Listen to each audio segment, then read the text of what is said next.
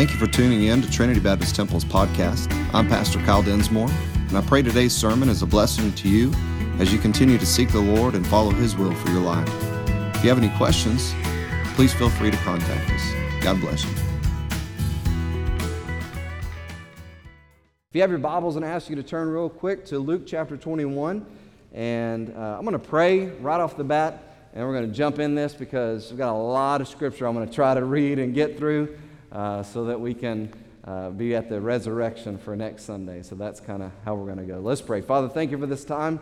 Thank you again for the opportunity we have to worship you. Lord, as uh, we saw in the, in the video just a little bit ago, you are King. You are the only King. You're the King of Kings. And we're so thankful that we can have a relationship with you, so thankful that we can talk to you right now. Um, Lord, we know that we are undeserving, that we are sinners, and God, it's only by the blood, it's only through what you've done for us that we can call on your name 24 hours a day, seven days a week, every single day of the year. We realize that it's only because of the blood, it's only because of the death and the resurrection that we can have this relationship with you. And so we're so grateful for it, so thankful uh, for you being our God, for you being our King, for you also bring, being our Father. Lord, thank you for being such a loving Father that teaches us and instructs us and corrects us. And um, Lord, we, we thank you for all these things. And we thank you for this time that we get to spend in your word again. Uh, now that we've, we've worshiped you and, and we've been blessed with the singing, and uh, Lord, we, we pray now that your spirit would move in, in, in this message and, and through your word, that our hearts would be ready, that our minds would be ready uh, to receive this message and to receive your words and to, to respond to it, God. Help us to respond rightly to your word. Um, Lord, if there's someone here this morning that's not saved, they've never given their life to you, they've never trusted Jesus, they've never experienced the power of, of, of salvation, the power of the resurrection. Um, Lord, I ask that you would just move in their life and their heart today uh, so that they would be born again. And we'll praise you for all these things, God. We ask them all. In Jesus' name, amen. So, this is just a little extra. The last sermon I didn't get to finish up, but I wanted to, to move forward. So, I'm going to give it to you. Point number three in your notes that you see there is the careful preparations for the end of the end of time.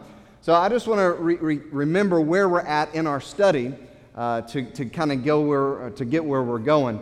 Um, and that's this Jesus is getting close to the end of his life, his earthly ministry, and he's been preparing his followers, those who have left everything to follow him on what it's going to look like once he leaves for them following him. So this is, this is what you're going to have to go through. If you can continue to follow me, you're going to have to deal with this in the world. Again, we saw the nature of the persecution.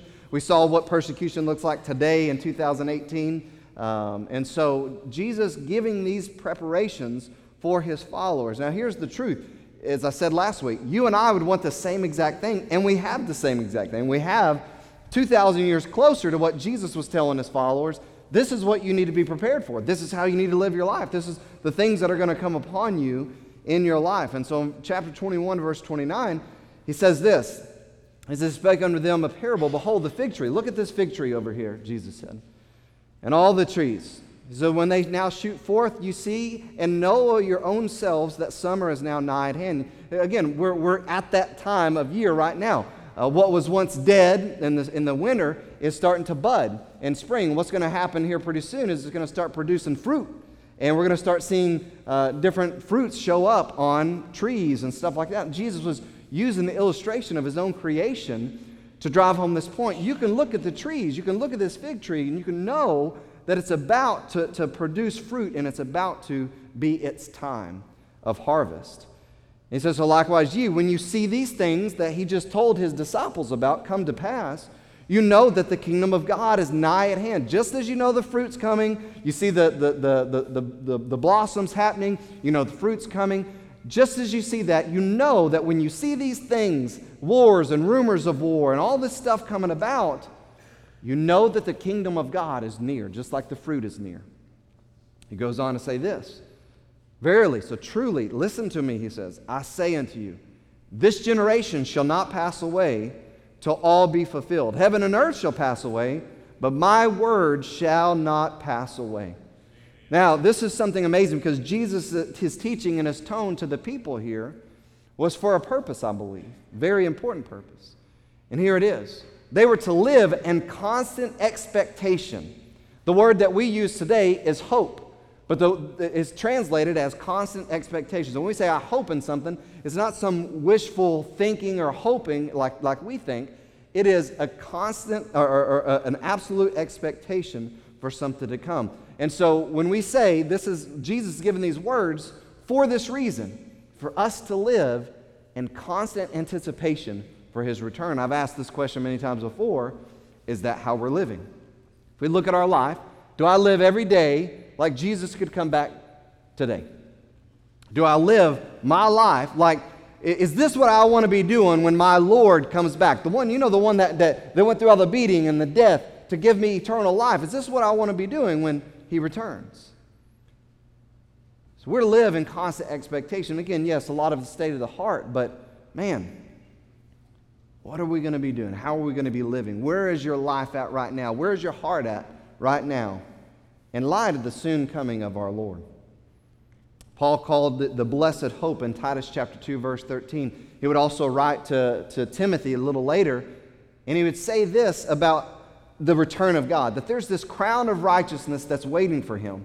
And it's not just reserved for Paul only, but it's for everyone who lives in or loves the appearing of the Lord, lives in this constant expectation, this anticipation of Christ's return. But if you look back in our text, there was this, this indicator, this, this, this thing that is so important for so many people, and people have, have debated over this, and theologians have had, con- there's been controversy after controversy, and, and people try to put this analogy on it and, and, and, and describe it and explain it away. And here, here, here's the, the, the, the statement where he said, Truly, I say unto you that this generation shall not, be, shall not pass away till all be fulfilled. Again, a lot of controversy has swirled around this. But here's what I believe I believe that Jesus was telling them that this generation that will see these cosmetological events, these, these cosmological events, I'm sorry, these things, things that are going on in in, in the heavens and the skies and the wonders, those people will still be alive when the kingdom comes to earth. Jesus reiterates the importance of this, anticip- uh, uh, this anticipatory living, living in constant expectation of God's return in the next verse, in verse 34. So he says, So take heed to yourselves. Pay attention to how you live your lives, lest at any time your hearts be overcharged with surfeiting and drunkenness and cares of this life, so that they come upon you unawares. And he says this For as a snare shall it come on all them that dwell on the face of the whole earth. Again, God had revealed the mystery of the end time to a couple of primary apostles. I mean, Peter had some, but uh, according to the, the, the, the, word that we have written down for us, to the apostle Paul and to the apostle John. John in, Revelation, uh, in, in the revelation of Jesus, and of course, Paul throughout all of his letters. But to the Ephesians, Paul wrote this in chapter 5. He says this See then that you walk circumspectly, walk carefully, not as fools, but as wise redeeming the time because the days are evil. Again, he's saying, look, 2,000 years ago, almost 2,000 years ago, the Apostle Paul is writing to the church uh, uh, uh, in, in Ephesus and saying, look, you know that the times are evil. You know that things are bad. You know that Jesus is coming back soon. So make sure that you live your life in, in, in careful anticipation of the Lord's return. Now, I wonder today what, what people have thought throughout the generations. You know, I mean, Paul was saying he's coming back soon. He hasn't come yet to the Thessalonian believers but he's coming back soon. And generation after generation after generation has come and passed, and Jesus hadn't come back. You have people today saying, look, people, Christians have been saying all the time, Jesus come back tomorrow, Jesus come back tomorrow. Jesus come back today, Jesus come back anytime. But that was the point of Jesus' teaching, and that was the point of his giving his disciples even then, this warning and this teaching about how the end is going to come about. It's going to come about in a way that's going to be fast and sudden. It's going to catch the world like a snare, he said. The Thessalonian church, I'm going to read some verses here. In chapter 5, he says this in, in the first book. He says, But of the times and season, brethren, you have no need that I write you. You know how things go. Just as Jesus said, Look at the fig tree. You know how it all works. I don't have to tell you what's going to happen in spring and summer. You know, Paul's saying the same thing. You don't need me to write that because he says this You know perfectly that the day of the Lord comes as the thief of night, just as Jesus taught. For when they shall say peace and safety, then sudden destruction come upon them, as travail upon a woman with child, and they shall not escape. You know, I, I've, praise God, never experienced birth pains. That may be a shocker, but I've, I've never, uh, I've never experienced anything like that before. Uh, but my wife has, Rochelle has, and um, the first child was interesting, Avery, because we were in the hospital for a really long time, and they gave her a couple different drugs. One, one was to make her relaxed, and, and then an, an epidural. And the first drug, I thought, when they were saying it was going to make her relax, I thought, man, she didn't feel no pain. Because, I mean, in the room, I'm sitting there, and she's out cold, holding on to the side of the rail, out cold. And every time that she would have a contraction, I would see it coming on the monitor, you know.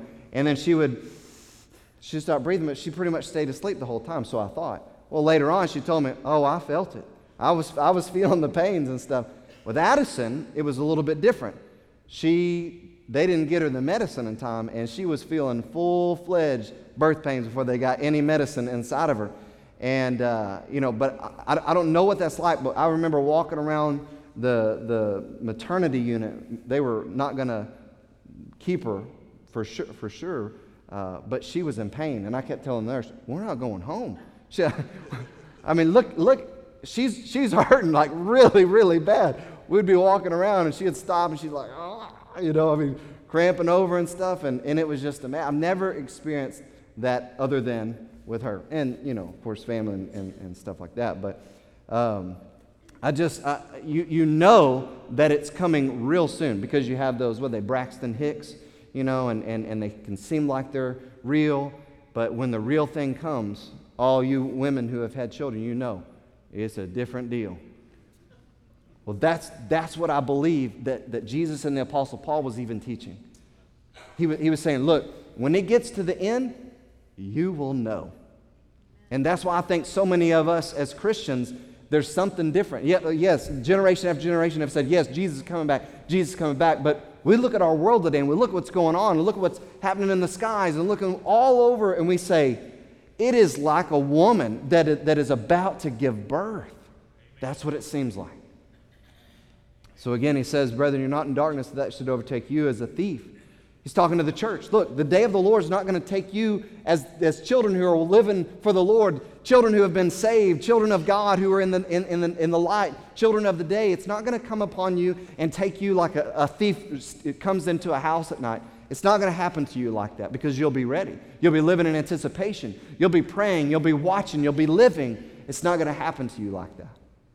He says, because you're all the children of the light, children of the day. We're not of the night nor of darkness. Let it, uh, therefore, let us not sleep as others do, as do others, but let us watch. Let's stay alert and be sober. For they that sleep, sleep in the night. They that be drunken are drunken in the night. But let us who are of the day be sober, and putting on the breastplate of faith and love, and for a helmet, the hope. There's that word, hope. The hope of salvation, this confident expectation of deliverance. Let's put it on that mind, regardless of what happens, knowing that we're going to be with the Lord when He returns. For God has not appointed us to wrath. We're not destined for wrath, but to obtain salvation, deliverance, by our Lord Jesus Christ, who died for us, that whether we wake or sleep, whether we uh, live and breathe on this earth, or whether our bodies are put in a coffin, we should live together with Him. But look what Paul wrote again. Let us watch and be sober. Let's stay alert and sleepless. Let's stay like a night watchman and let's be self controlled in our lives because Jesus is coming back soon. That's, that's, what, that's what the teaching was. Again, Jesus is preparing all of his followers for his soon return. 2,000 years ago. Here we are, 2,000 years later, and his return is that much closer. How much more should we be living in anticipation of God's return? How much more? And again, it, it, breaks my heart. I was talking to a pastor this last week that's a pastor out in Rome, and, and we were sharing, we had a board meeting, we were sharing, talking about different things, and, and, I was just kind of sharing some of my heart, and he, he about come across the table and said, you, You're sharing my heart. Then I said, You know, what? just, it just blows my mind that today in 2018 we say the Lord's coming back, but it is like we are struggling to get people in the church to be committed to the church. I, am thinking, it just blows my mind. And he said, It is. He goes, It's the, it's the craziest thing. I said, we, I said, We live in a world, in a day and time where the world says, Hey, we're going to do this on a day the church is set aside for, for centuries and, and, and, and thousands of years to worship their God uh, as a body. And the world comes along and says, hey, we're going to have these events on this day. And the church says, okay, no problem. We'll do that too. It, and, and, and we're like this much closer to the Lord's return. Christians and us, we, we, the church, we should be way more committed than before. We're, that's what Jesus is teaching. Look, it's going to get closer. It's the, the, the, my return. And so you need to be sleepless and alert and sober and, and, and have a control over yourself and, and be committed to me. Now look at his words in verse 36. Again, this is what Jesus said Watch you therefore and pray always that you might be accounted worthy to escape all these things that shall come, up, that shall come to pass and to stand before the Son of Man. Well, what is he saying here exactly? He's saying this stay awake at all times, spiritually awake at all times. Don't, don't spiritually slumber. Don't, don't take your eyes off of me, but pray that you'd have strength to escape all the things that are going to take place. Remember, talking to his disciples then, that eventually would be, be pretty much most of them be martyred, but they would be imprisoned, they would be beaten, they'd be stoned, they would, they would be persecuted, just as he would say. And again, up to today, still being persecuted all over the world. Is to pray that you're going to have uh, strength to escape these things and to stand before the Son of Man and that He would be pleased with your life.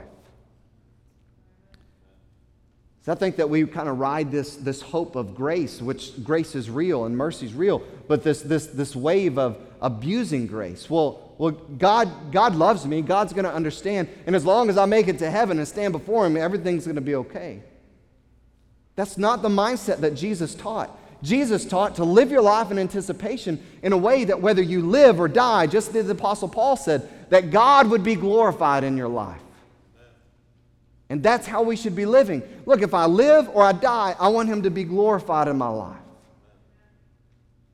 I don't want to just live however I want to live and then stand before Him and say, Yeah, I believe Jesus died and rose from the dead. I'm going to heaven. I got my ticket. That's not how He said live. He said, Follow me. And if it costs you even your life, if you have to go through persecution, if you have to lose everything in this world, I want you to still follow me. Live a life like that. And that type of life of complete surrender is a life that's worthy of your Lord. That's what Jesus said, that you may be counted worthy to stand before Him. Unashamed. This, this, persecution, this chaos at the end of this world that we're starting to see and that we have been seeing in our life. He says, keep praying. Don't just keep praying, but keep enduring the path of obedience. Keep, keep pressing down the path of obedience so that when you do stand before your king, you stand before him unashamed. Now we move on to verse 37. It says, In the day and, uh, and in the daytime he was teaching in the temple, night he went out and below the, the Mount of Olives.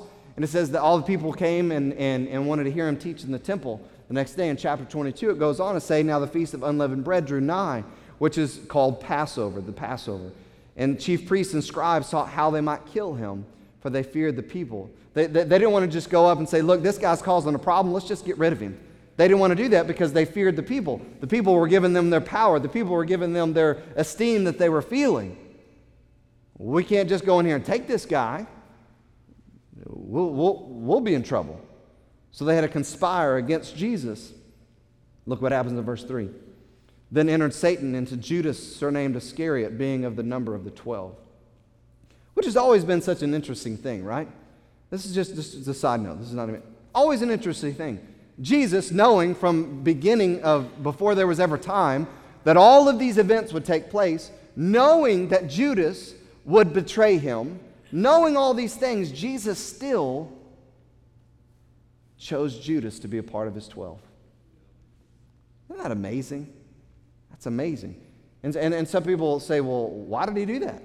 I, mean, I think there's several different, according to Scripture, uh, uh, uh, principles that we could grab and we could say, this is maybe why Jesus still chose Judas even though he knew he would betray him. Maybe as an example of the kind of grace that God offers to everybody. Maybe of the, the, the sacrifice that's avail- available for all. There's several, several different Maybe as a lesson to followers of Jesus Christ for, for even us 2,000 years later that, would, that we would realize that sometimes everybody that's showing up to gather isn't necessarily there for the right reason, or isn't even isn't a part of his family. Several different things that we can learn from this, but this verse tells us, along with John chapter 13 and verse 27, along with other verses, that it is possible for people to know who Jesus is. To gather with other people who actually walk with Jesus and believe in Jesus, and yet still not possess or be possessed with Jesus. Scripture tells us that God is light and in him is no darkness at all. That he cannot have any, that the light has no fellowship with darkness at all. Period. That's why his abode cannot be shared with Satan's abode. In other words, we are vessels, we are, we are souls, and our souls cannot be possessed by God and be possessed by Satan, be possessed by Satan and be possessed by God. It's one or the other. Period. So, why are you saying this? Because one of the things is, is assurance. If you're God's, if you're 100%, one, no doubt in your mind, you've surrendered your life to Jesus Christ, you, you have placed all of your faith. What does that, what does that look, look like? That looks like at one point in time, you were controlling your life. Your decisions were driving everything you did. And at some point, you let go because you trusted Jesus. And you said, The control of my life is now in your hands, not in my hands anymore. And the reason I trust you is because I know that you're a son of God. I know that you came to this earth. You died on the cross for my sins. I know that they put you in a grave, but you rose again the third day. And there's no other way to heaven except for through you. And so you have my life. You, you tell me what to do, and I'll follow. That's what, that's what faith, salvation looks like. It's not a prayer. It's not a head knowledge. It's not knowing all the events that took place in Jesus' life and thinking that that's what gets you to heaven. It's not. It's an absolute surrender. That's what Jesus taught. That's what, that's what Scripture tells us. So, again, I don't think anybody had to convince that Jesus was who he was to Judas. Judas knew. Judas saw all the miracles. Judas heard all the words. He saw the power and the presence there. Judas had all of that, those knowledge, just exactly what the Bible tells us in James, where it says this that the demons believe and they tremble. They know all of the things about Jesus. They, they, the, the, demons have heard this for thousands of years and could probably quote scripture than, better than anybody else in this room. The, the demons probably have way more theology than we do. They've seen it, they've known it, they, they, they've been around it. But the demons aren't saved and going to heaven one day. It's just Judas wasn't. He, he knew, he saw, he was around, he was hanging out with the other 11, he was gathered at church services. But his heart wasn't surrendered, his life wasn't surrendered. I mean, it, maybe on the outside it kind of looked like every now and then it was. Well, Judas is always with him. He was hand selected by Jesus. If you are truly God's, no doubt you've surrendered. John chapter 10, verse 27 through 29 tells us that there's no man that can pluck you out of the Father's hand. There's nothing or no one that can take you out of God's hand. There's nothing you can do. No one can pull you away. If you are surrendered, you are a child of God, you cannot be taken away from God. So Judas, at one point in time, was not Jesus's, and then Satan came in and stole him away from that. That's not how it was. I share this because I, as I was sharing with that pastor this past week, I'm so concerned that many churchgoers today, many professing, please listen to these words, professing Christ followers, but not possessors, are the same exact way. I believe that many people are professing that they're following Jesus Christ, but it's clearly that they only follow Jesus Christ in their convenience how it works into their life. And I shared this last week as well. It only works for me if it fits into this day of the week or this time. It only works for me if it's like that. No. There's many people that are professing to follow Christ, but they're not. And I believe these same people would sell Jesus Christ out for money. And they do. I think they would sell Jesus Christ out for other earthly idols, sports, hobbies, possessions. Happens on a weekly basis. Jesus getting sold out. Yet those same people still profess that they are His and He is theirs. And I'm not trying to say this from a place of perfection, I'm not at all. But if, if, you, if, if there's competition in our life for the Lord of our life, the King of our life, if, there's, if our life, I mean, we can have it in our head, but if we can look in our life and be real and honest, is the course of my life truly following Jesus? Are there things that come across my life sometimes and that, that are a real competition for my allegiance?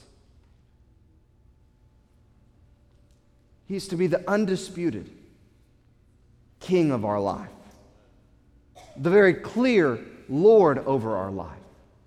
Not just some mythical person that we read about in Scripture but the God who loves us and we walk with, just as Jesus was walking with his followers there. Judas, hearing, walking, experiencing, a part of, and we're about to see a part of the Last Supper, the Passover. I mean, all these things. But he was possessed of the demon, of the devil. That's why I'm so concerned about the lack of commitment I mean, here, here's the truth it, it, it's one day of, of, of seven that we gather here. Well, we, we have a, a midweek service too, in the middle of the week. But, but when it's hard for us to, to arrange our schedule, to be here, and so, well, I worship God my own way. Then, then you created something for yourself. Jesus set up his church. We just, we just said, we just saw that even before he left, he was going in, in, in the mornings and teaching in the temple. And then he was going out and they were fellowshipping at the Mount of Olives. They were together. The early church was together. They were teaching, they were exhorting with all long suffering doctrine, just, just as Paul told Timothy to do. And so, for us to have some idea of what God is okay with in our life, but no scriptural basis is just errant.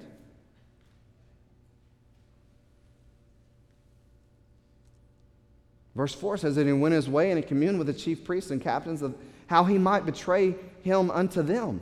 And they were glad. And they covenanted to give him money. Look, we'll give you this money. You, you, you're going you're to turn him over. You're one of his own. You're going you're going to betray your leader to us. Yeah, we'll give you money. And he promised and he sought opportunity. He, he looked at how he could betray him. To them, in the absence of the multitude, he conspired. It wasn't just something that he, he, he, he just thought off, he, he put a lot of thought into this. How can, I, how can I get this money? How can I turn Jesus over? I mean, I just wonder at any point in time, did, did Judas, obviously not because the devil had possessed him, but before the devil possessed him, I, I, I wonder at some point in time, did Jesus ever really touch his life? I would say, yeah. I mean, the, the, the, people that he rose from the dead, the people that he healed, all the sick people, at some point, Judas had to have been like, wow, this is amazing. He's changing people's lives all over the place. I feel like my life has been uh, uh, uh, affected. I feel so emotional. I feel like I've had these experiences with Jesus, but he hadn't experienced Jesus.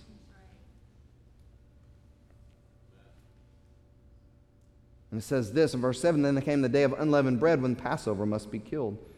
It's so interesting, and I've shared this point before. This is a point that we've written down before, but I wanted to do it again. In your notes, number one is this Christ is our Passover. The, the, the whole culmination of, uh, of, of the, the experience in the Word of God, you have to know this, points to Jesus Christ, a relationship with God. That's what God wanted from the very beginning take it back to the Garden of Eden. God walked with them in the cool of the day. He, he fellowshiped with them in the cool of the day. And when they weren't where they were supposed to be because sin had entered in, he asked them, Adam, hey, where are you at? He knew where Adam was. But sin had entered, had severed, severed that fellowship, that relationship with God. That's what God still wants today. That's what He's wanted the whole time. And He used the nation of Israel, He used the word, He used the law, He used all of these things to point to Jesus, God in the flesh, to point this out to us that he so loved us He so wanted to have a relationship with us that he would sacrifice his own life to have it. The only way that for us to have that relationship with God again. That's what the whole Word of God is. So when the Passover was observed there in Egypt, and they had to put the blood on the doorposts, and they had to uh, have, have bread that was unleavened. They, didn't, they couldn't give time for it to rise because they had to get out speedily. God was going to deliver them instantly. When He said, This is what is going to happen, you're going to go, and this is how I'm going to deliver you. I'm going to deliver you from the hand of the, uh, from Pharaoh. And so that's what it was. This is the way that you are going to be delivered. You have to be behind the blood. You have to, you have to trust me. You have to believe me that you have to be behind the blood. Because if you don't trust me and you don't surrender your all to me and you don't do it as I said, you don't get behind the blood, then you will die. The death angel will not pass over you, he will come upon you. Jesus, thousands of years later, is the culmination of everything that God illustrated through Israel again and in the law. That's why Jesus said, Don't think that I've come to get rid of the law, but I've come to fulfill it. I, am the point of it all. He's our Passover. Verse 8, he sent Peter and John, saying, Go and prepare us Passover that we may eat. And he said unto them, uh, and they said unto him, Where wilt thou prepare? We don't have, we don't have a hotel. We, we don't have a, a, a ministry house. where are we going to have this, this, this meal? And so, okay, look, go to this. Uh, when you enter into the city, there's going to be a man meet you, and he's going to be having a, a pitcher of water. You're going to follow him to where he goes. Isn't this kind of weird? I mean, in our day and time, we would think that's weird, right? Go to the city. You're going to see somebody carrying a pitcher of water and just follow into his house, right? I mean, I know if I'm like driving and somebody just starts following me, I'm going to start getting really suspicious. Amen? Amen? But then it gets better. And so go into the house and then tell the goodman, look, the master saith unto thee, Where's your guest chamber where I shall eat the Passover with my disciples? And he's going to show you a large upper room furnace. There, make the, the meal ready. And they went, and look what happens. And found as he had said unto them, and they made ready the Passover. You know what's interesting about that? In our minds, we think, that's so weird. That's so crazy. We wouldn't do that today. I'm thinking in, in, in Jewish culture, it was a, it's, well, quite a bit different than what our culture is today. But still, it, it, it wouldn't necessarily be the exact way that you would go about things, per se. But what he does is he tells them to do something, and they do it. And the Bible says it happened exactly how he said it would happen. It's the way that faith works. They could have said, Look, this is weird, Jesus. I don't want to do that. I, I, I don't want to walk behind somebody and then just walk into their house and tell them, Look, we're going to have a meal here tonight. Give us your upper room. Um, that's just awkward. We don't want to do that. They could have done that, but they said, mm, you know, I don't know if they said okay like that, but they said, they said okay, we will do this. So they go and they, they do this. It happens exactly the way it's supposed to happen. Verse 14 when the hour was come, he sat down and twelve apostles with him, and they said, and he said unto them, With desire have desire to eat this Passover with you before I suffer. For I say unto you, I will not eat any more eat thereof until it be fulfilled in the kingdom of God. And he took the cup and gave thanks and said, Take this and divide it among yourselves. For I say unto you, I will not drink of the fruit of the vine until the kingdom of God shall come, which is such an interesting declaration that Jesus makes to them. And again, there's been different debates and thoughts about what Jesus was saying. Uh, you know, is this the marriage supper of the Lamb he's talking about? What is, what is he talking about here? That he's not going to drink this, this vine, this juice, uh, until the kingdom of God is actually come. If you remember Jesus teaching on a couple of things about the vine and the branches, he said this I am the vine, and you are the branches. He also said that, that we are to bear fruit, to bear much fruit, is how, God, how the Father is glorified. That's what he said, I believe, in John chapter 15 that us bearing much fruit is what brings God glory. And He's the vine, we are the branches. It's from the vine that, that the, the branches get all of the nourishment. The fruit is, is produced off of that. All of it has to come from the vine. I believe that Jesus was saying, His people, His church, His followers, that's the fruit that will be His, uh, his, his, his consummation, His consumption in his kingdom. I believe that according to the divine will of the Father, his church would be the fruit of the vine that he drank of in his kingdom. his true church. Verse 19, he took bread and, and, gave thanks and brake it and gave unto them, saying, This is my body which is given for you. This do in remembrance of me. Likewise, also the cup after, saying, This cup is the New Testament, the new covenant. Remember the old covenant? The old covenant is the, the, the law of Moses. It, it was with the blood of bulls and goats. And Hebrews tells us that they could never completely do away with sin. Blood, the blood of bulls and goats cannot completely do away with sin. That's why the high priest had to offer that, that sacrifice year after year. Jesus is the one sacrifice that was sufficient. So, this is the new covenant that's established in my blood, and it's shed for you. Again, the juice representing the blood, the bread representing the flesh. What does this mean? Well, what, what does that mean? Well, if you look in John chapter 6, it, it gets a little more interesting, which we've, we've preached this before, but look in verse 47. Verily, verily, truly, truly, I say unto you, he that believeth on me hath everlasting life. That's easy. That's, that's simple. When we, just like I said a while ago, we surrender our life, we have eternal life. But look what he says next I am that bread of life. Your fathers did eat manna in the wilderness, and they're dead. They, they, eat, they ate bread, that, that physical bread that came down from heaven, and, and they died. Many died in the wilderness, the Bible says. But then he says, This is the bread which cometh down from heaven. He's talking about himself. That a man may eat thereof and not die. I'm the living bread which came down from heaven. If any man of, uh, eat of this bread, he shall live forever. And the bread that I will give is my flesh, which I will give for the life of the world. The Jews therefore strove among themselves, saying, How can this man give us his flesh to eat? Now, now, you may not understand why this was such a perplexing thing, other than the fact that if you just take it in, in, in physical, literal terms, Jesus is saying you got to be a cannibal to have eternal life, right? That's what he's saying. My flesh is the bread that you got to eat in order to have eternal life. So that's odd. I mean, people sitting around thinking that that's a problem. I'm not eating your flesh. I, don't, I don't care how you cook it or how it's done. I'm not eating another person's flesh. That's not, that's not going to work for me. That was, that was one layer of the problem for the Jews. The other layer of the problem for the Jews was this that they were forbidden in the Levitical law to eat, to, to be cannibals and to, to drink blood. They were for, they're forbidden to do this. And so for Jesus to say, look, you can't have life unless you eat my flesh and drink my blood posed a major problem for them, both personally and, you know, not, you know, theologically, I guess. You got to eat my flesh and drink my blood and say, look, so how are we going to do this? And Jesus said unto them, Verily, verily, truly, truly. Again, he says, This is the truth. I say unto you, Except you eat the flesh of the Son of Man and drink his blood, you have no life in you. This is a mind blowing thing. He keeps driving home this point. Verse 54 Whoso eateth my flesh and drinketh my blood hath eternal life, and I'll raise him up at the last day. For my flesh is meat indeed, and my blood is drink indeed. He that eateth my flesh and drinketh my blood dwelleth in me, and I in him. As the living Father hath sent me, and I live by the Father. So he that eateth me, and he shall, uh, even he shall live by me.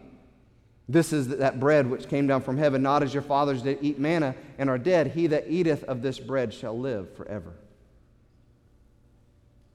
So, this is such a weird teaching eating flesh and drinking blood. This means that if you consume things that are of this earth only, just like manna, you will die indeed, and death will be your final sentence. But if you eat and consume the heavenly, that which was sent from above, Jesus Christ, this earthly, eternal, I mean, this heavenly, eternal provision, Jesus Christ, you will live. See, Jesus, the Bible tells us in John chapter 1, is the Word made flesh, incarnate Word, and the Word dwelt among us, and we beheld His glory. The glory as the only begotten of the Father. Jesus is the incarnate Word. And so when we ingest spiritually, wholly ingest the Word of God and we accept it, we trust it with everything that we have, we trust Him. We place our entire reliance and the substance of our being in Jesus Christ. That's when we receive life. And that's exactly what Jesus was teaching. And notice this it's not just a nibble. He said, You've got to eat it, you've got to consume it. It's got to go inside of you. It's not just tasting, it's not just that. You say, Why do you bring that up? Because Hebrews chapter 6, verse 4 says this that there are those who the Bible talks about being apostates, that they have tasted of the heavenly gift. And it says that when they sin, it's impossible for them to renew them to repentance again. And the reason why is this: the same exact thing that we were talking about again in this, this meeting with this other pastors last week.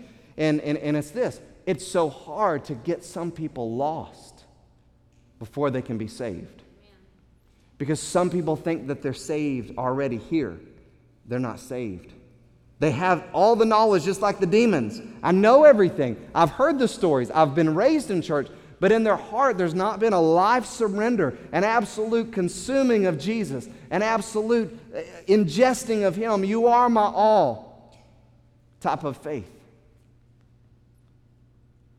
And that's why that they are able to be renewed to repentance because they didn't consume they, they, didn't, they didn't wholly eat, they just tasted, just like Judas tasted of the heavenly gift. He saw the miracles, he saw all those things, but he didn't have Jesus in him.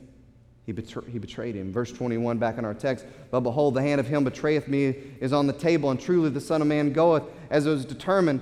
But woe unto him, uh, unto that man by whom he is betrayed. And they began to inquire among themselves which of, which of them it was that should do this thing.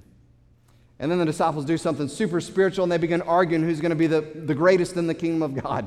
They, you know, here they are with Jesus. Jesus is about to leave. They're like, oh, wow, the kingdom of God's coming. I wonder who's going to be the best in the kingdom of God. Their minds, their hearts weren't right. We know that's not, that they weren't. We're going to see in just a second. I'm going to try to wrap this up. But again, they argue over this. Christ says, look, the Gentiles, the kings of the Gentiles, they exercise lordship over them, and they have it all wrong. He said it's the one that serves. Again, Christ was the one that was serving them in so many ways his words, his life, and of course, his death to come. And he says this in verse 28 You are they which have continued with me in my temptations. So you continued with me through the hard times, and I've given you the instructions on how to do it when I leave. Point number two Christ is our example to continue, come what may. Christ is our example to continue, come what may. No matter what comes against us, no matter what uh, uh, affliction, sickness, illness, uh, problem on this earth, on top of persecution for being Christians, struggles that, that we have to go through. Continue. Why continue following Jesus? Because continuing has eternal rewards. Continuing has eternal rewards. Is I want God to bless me, then continue. I want God to, to, to use me, then continue. Verse 29 I appointed you a kingdom as my Father appointed unto me. Wow. That's an amazing blessing that you may eat and drink at my table in my kingdom and sit on thrones judging the 12 tribes of Israel. The Lord said, Simon, Simon, behold, Satan had desired, I'm sorry, the Lord said, Simon, Simon, behold, Satan had desired to have you and may sift you as wheat, but I have prayed for you that your faith fail not, and when thou art converted, strengthen thy brethren. When you come back, strengthen your brethren. He said unto him, Lord, I'm ready to go with you both into prison of death. I'm not going to betray you. I'm not, I'm not going to leave you. And he said unto thee, uh, I tell thee, Peter, the cock shall not crow this day before thou shalt thrice deny that thou knowest me. And he said unto them, when, when I sent you with a purse and script and shoes, lacked you anything? He said, No, nothing. Then he said unto them, But now he that hath a purse, let him take it, and, and likewise his script. He that hath no sword, let him sell his garment and buy one. For I say unto you that this that is written must yet be accomplished in me. And he was reckoning, I'm sorry, he reckoned among the transgressors, for the things concerning me have an end. And they said, Lord, behold, here are two swords. And he said unto them, It's enough. And he came out and, as, and went, and as he went to the mountain of Olives, his disciples also followed him, and he was at the place. He said unto them, Pray that ye enter not into temptation. And he was withdrawn from them about a stone's cast, and kneeled down and prayed, saying, Father, if thou be willing, remove this cup from me. Nevertheless, not my will, but thine be done. And there appeared an angel from heaven and strengthened him and being in agony, he prayed more earnestly, and his sweat was as great drops of blood falling down on the ground. And when he rose up from prayer and was come to disciples, he found them sleeping for sorrow. And said unto them, Why sleep you? Rise and pray, lest you enter into temptation. That's exactly what he had been preparing for. It's going to get hard. It's going to get difficult. You're going to want to spiritually sleep and slumber, and you want to give in to the world. Don't do that. And right after he tells them these things, they fall asleep in, in their sorrow.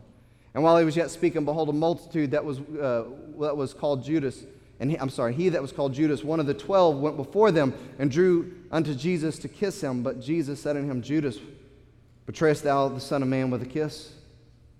When they were about him, saw what would follow, they said unto him, Lord, shall we smite, smite with the sword? And one of them smote the servant, we know it was Peter, of the high priest and cut off his right ear. And Jesus answered, said, Suffer you this far, uh, which means no more of this. Don't, don't do this. And he touched his ear and healed him. And Jesus said unto the chief priests and captains of the temple and the elders which were come before him, He says, Be ye come out as against the thief with swords and staves? Is that how I've threatened your lives? You're going to come at me with, with, with guns, with, with all these things, and, and this is how you're going to come. He says, When I was daily with you in the temple, you stretched forth no hands against me. I was there in your place. You could have taken me. So why are you coming out with swords and staves out here? But this is your hour in the power of darkness. This is your hour in the power of darkness. I want to ask our musicians to come. We'll have to finish this next week and uh, but I want to challenge you with this. Christ is our Passover. He's made the way. There's, we don't have to work for salvation. He, he is the sacrifice for our sins to give us this relationship with the Lord, to give us this, this, this fellowship with Almighty God. And, and again, my, my question to us this morning, as I asked earlier, is how are we living in anticipation for His return? I mean, are we truly living our lives for Jesus Christ? Is there a battle with, our, with allegiance in our life? Do I, do I serve myself? Do I serve my family? Do I serve my job? Do I serve my money, my possessions? Do I serve all these other things, sometimes with the competition of serving the Lord? Or is it Christ above all, period? Because he is Lord of all, period. Because he is King of all, period. What does my life look like? Not just something I have in my mind that I think looks right in my life, but how is my life truly being lived? He's coming back. And the power of darkness, the, the hour of darkness, is still now. The prince and the power of the air is Satan, and he is still ruling in this, this air and right now, this, this world right now. But his time is very short. And the Lord's turn, return is very quick, very soon. And if we, as this church in the last days, don't start getting serious about our commitment to his kingdom, we're going to miss it. We're going to miss this opportunity. We have so many things and so much stuff, so many blessings and so many resources. Are, are we really taking advantage for the kingdom of God, or are the, these things consuming our lives? Man, let's dig in. Let's continue Let's, let's be more committed than we've ever been before. I mean, we're celebrating the resurrection, the, the event that, that guaranteed our part of the resurrection. This event that is 100% telling us that we have life if we surrender to Jesus Christ. We're celebrating that. But what do our lives look like on a general basis? Remember, continuing has eternal rewards. Not just continuing when we feel like it, but continuing, period. I'm a steadfast follower of Jesus Christ. I'm not like a Judas, I'm not even like a Peter. I'm a steadfast follower of Jesus Christ. Regardless of what comes against me, regardless of what comes up against us, I will continue to follow him because he gave his all for me. He is my Lord, my King, my all. Let's let that be our, our declaration. I will be a steadfast follower of Jesus Christ, come what may. And if you're here and you say, man, you were talking a while ago about surrender, and I have never done that before. I've prayed prayers. I've been in church before. I've been in church my whole life. I, I know all of the, I could tell somebody what Jesus did for them, but I have never surrendered control of my life to Him. Because to this day, I still, I still do the things that I want to do versus being completely surrendered to Him. And I'm not talking about sinless perfection. I'm not talking about that. I'm talking about I have given my life to Him. And as the course of my life goes on a daily basis, I want to do what pleases Him. I want to obey His word. That's the desires of my heart. And along that path, I stumble and I fall and I mess up. I don't make deliberate plans and I don't make deliberate decisions to go against my Lord and to go against His will. I fall off sometimes and I mess up sometimes. but He has my life and He's directing my life. If, if, if that's not you, if you say, look, I, I just I show up and do kind of whenever I want to, then I, I'm challenging you. I just don't see that in Scripture where that's true salvation. And I want to encourage you to come talk to one of our ministers and, and, and see for sure if you know that heaven is going to be your home. It's not going to be your home unless you eat, consume holy Jesus Christ. I want to invite you to come after I pray. Father, thank you for this time. Thank you for the opportunity to be challenged in your word again. Over and over and over, I'm challenged. Over and over and over, uh, I feel the need to press into you more, uh, to be more steadfast, to be more committed, to be more surrendered to you. And um, I thank you for that, Lord. I thank you for the conviction and, and, and the instruction, the encouragement that you give me through your word. And I pray that all of us would have that together, that nobody who's truly your child this morning uh, would leave this place not more committed. Lord, I pray that every single one of your children would be more committed. They would realize how serious this end time is, and, and, and for us to be continuing more and more to that final day. Lord, if there's someone here that's lost, they've never given their life to Jesus Christ, I pray they'd move this morning and do that in this invitation. We'll praise you for it in Jesus' name.